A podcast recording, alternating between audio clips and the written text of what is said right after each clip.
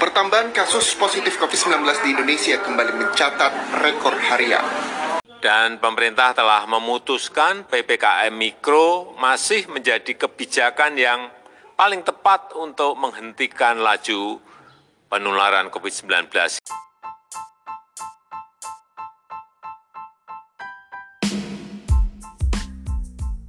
Halo teman-teman, kali ini kita akan membahas tentang interaksi sosial dan persepsi. Topik interaksi sosial dan persepsi sosial ini akan kita kaitkan dengan situasi pandemi COVID-19 di Indonesia. Sebagai makhluk sosial, manusia itu tidak dapat terlepas dari yang namanya interaksi sosial. Nah, interaksi sosial ini tuh terjadi setiap hari, bahkan lebih dari satu kali setiap harinya. Tapi kadang manusia tuh kurang ngeh dan kayak kurang mendalami adanya interaksi sosial ini. Oke, jadi sebelum kita ungkap lebih lanjut, interaksi sosial itu apa sih? Dapat dikatakan bahwa interaksi sosial ialah hubungan timbal balik yang tercipta oleh adanya kontak sosial dan komunikasi. Interaksi sosial ini terjadi antara orang dengan perorangan ataupun orang dengan kelompok atau bisa juga kelompok dengan kelompok.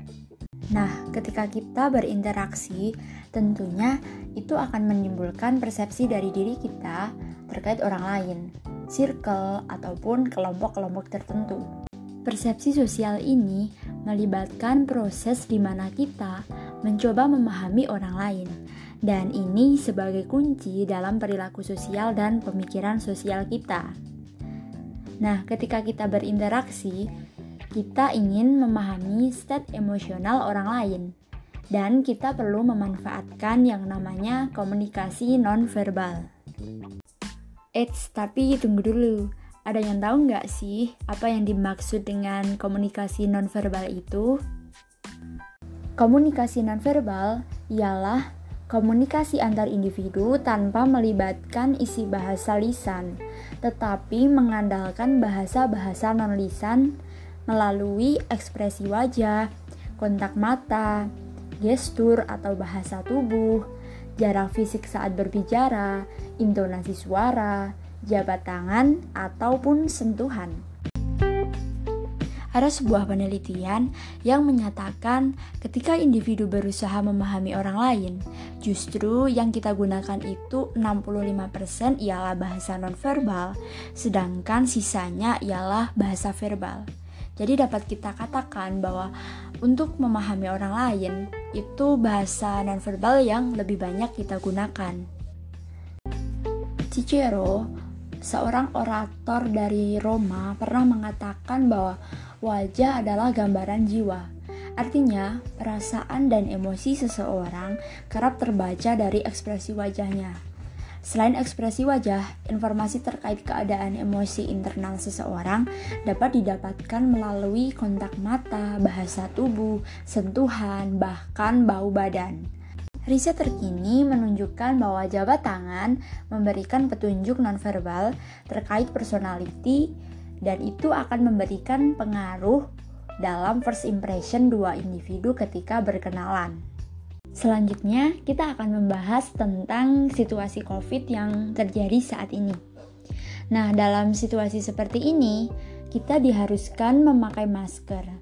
Hal ini menjadikan ekspresi wajah kurang terlihat dan kurang dipersepsikan. Mungkin ketika bertemu secara langsung, kita dapat mempersepsikan komunikasi nonverbalnya dengan eye contact dan gestur. Adanya wabah ini juga mengharuskan individu untuk menjaga jarak. Maka jarak saat berbicara, jabat tangan, ataupun sentuhan menjadi kurang diinterpretasikan menjadi bahasa nonverbal dalam mempersepsikan sosial. Saya sebagai mahasiswa angkatan 2020 yang berkenalan dengan teman-teman uh, khususnya teman-teman baru dalam dunia perkuliahan hanya melalui virtual. Proses untuk memahami persepsi melalui komunikasi nonverbal menjadi kurang maksimal, apalagi ketika berinteraksi melalui aplikasi chatting di media sosial. Nah, hal tersebut itu dilakukan tanpa adanya tatap muka dan mendengar suara lawan bicara kita. Nah, hal ini tuh menjadi rentan terjadi kesalahpahaman dalam menginterpretasikan uh, teks chatting dari lawan bicara kita. Selain komunikasi secara chatting, komunikasi di masa pandemi seperti ini dapat diperkuat dengan video call yang notabene dapat memberikan impresi dan informasi terkait emosi. Dilihat dari ekspresi wajah, ton suara, dan gestur lawan bicara kita.